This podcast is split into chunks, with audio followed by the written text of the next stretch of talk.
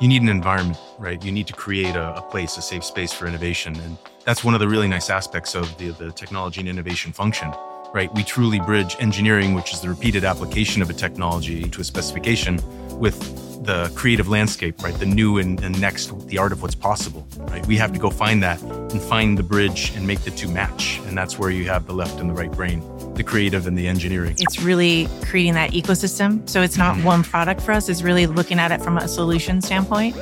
And whether that's monitoring and analyzer controller type capability, all the way through to treating the water so that it's safe for whatever its use is.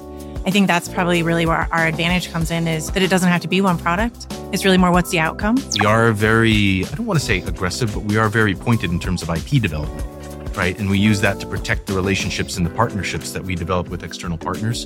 And there is a significant footprint internally for, again, internal product development. So new and next generation products, value analysis, value engineering, taking the products that we have in our portfolio and evolving them. We've also made some really, I think, strong choices in terms of acquisition, right? We've added a number of companies Great. even in the last few years that don't show in your R&D number but are a huge part of what we've done to augment our portfolio.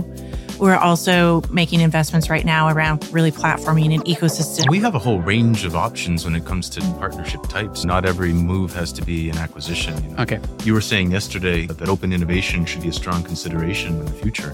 And if you think about, again, the different levels of partnerships, there's everything from a channel partnership all the way up through an acquisition with many shades in between. So taking every partnership at face value, crawl, walk, run, you need to learn about a technology before you can begin to apply it. The rate of change, right? Yeah. The pace of innovation and technology is at a, a, rate we've not seen before. But for our customers to actually adopt, especially if it's new and a different approach, um, it, it takes time. So uh, failure is almost an understood, I would say.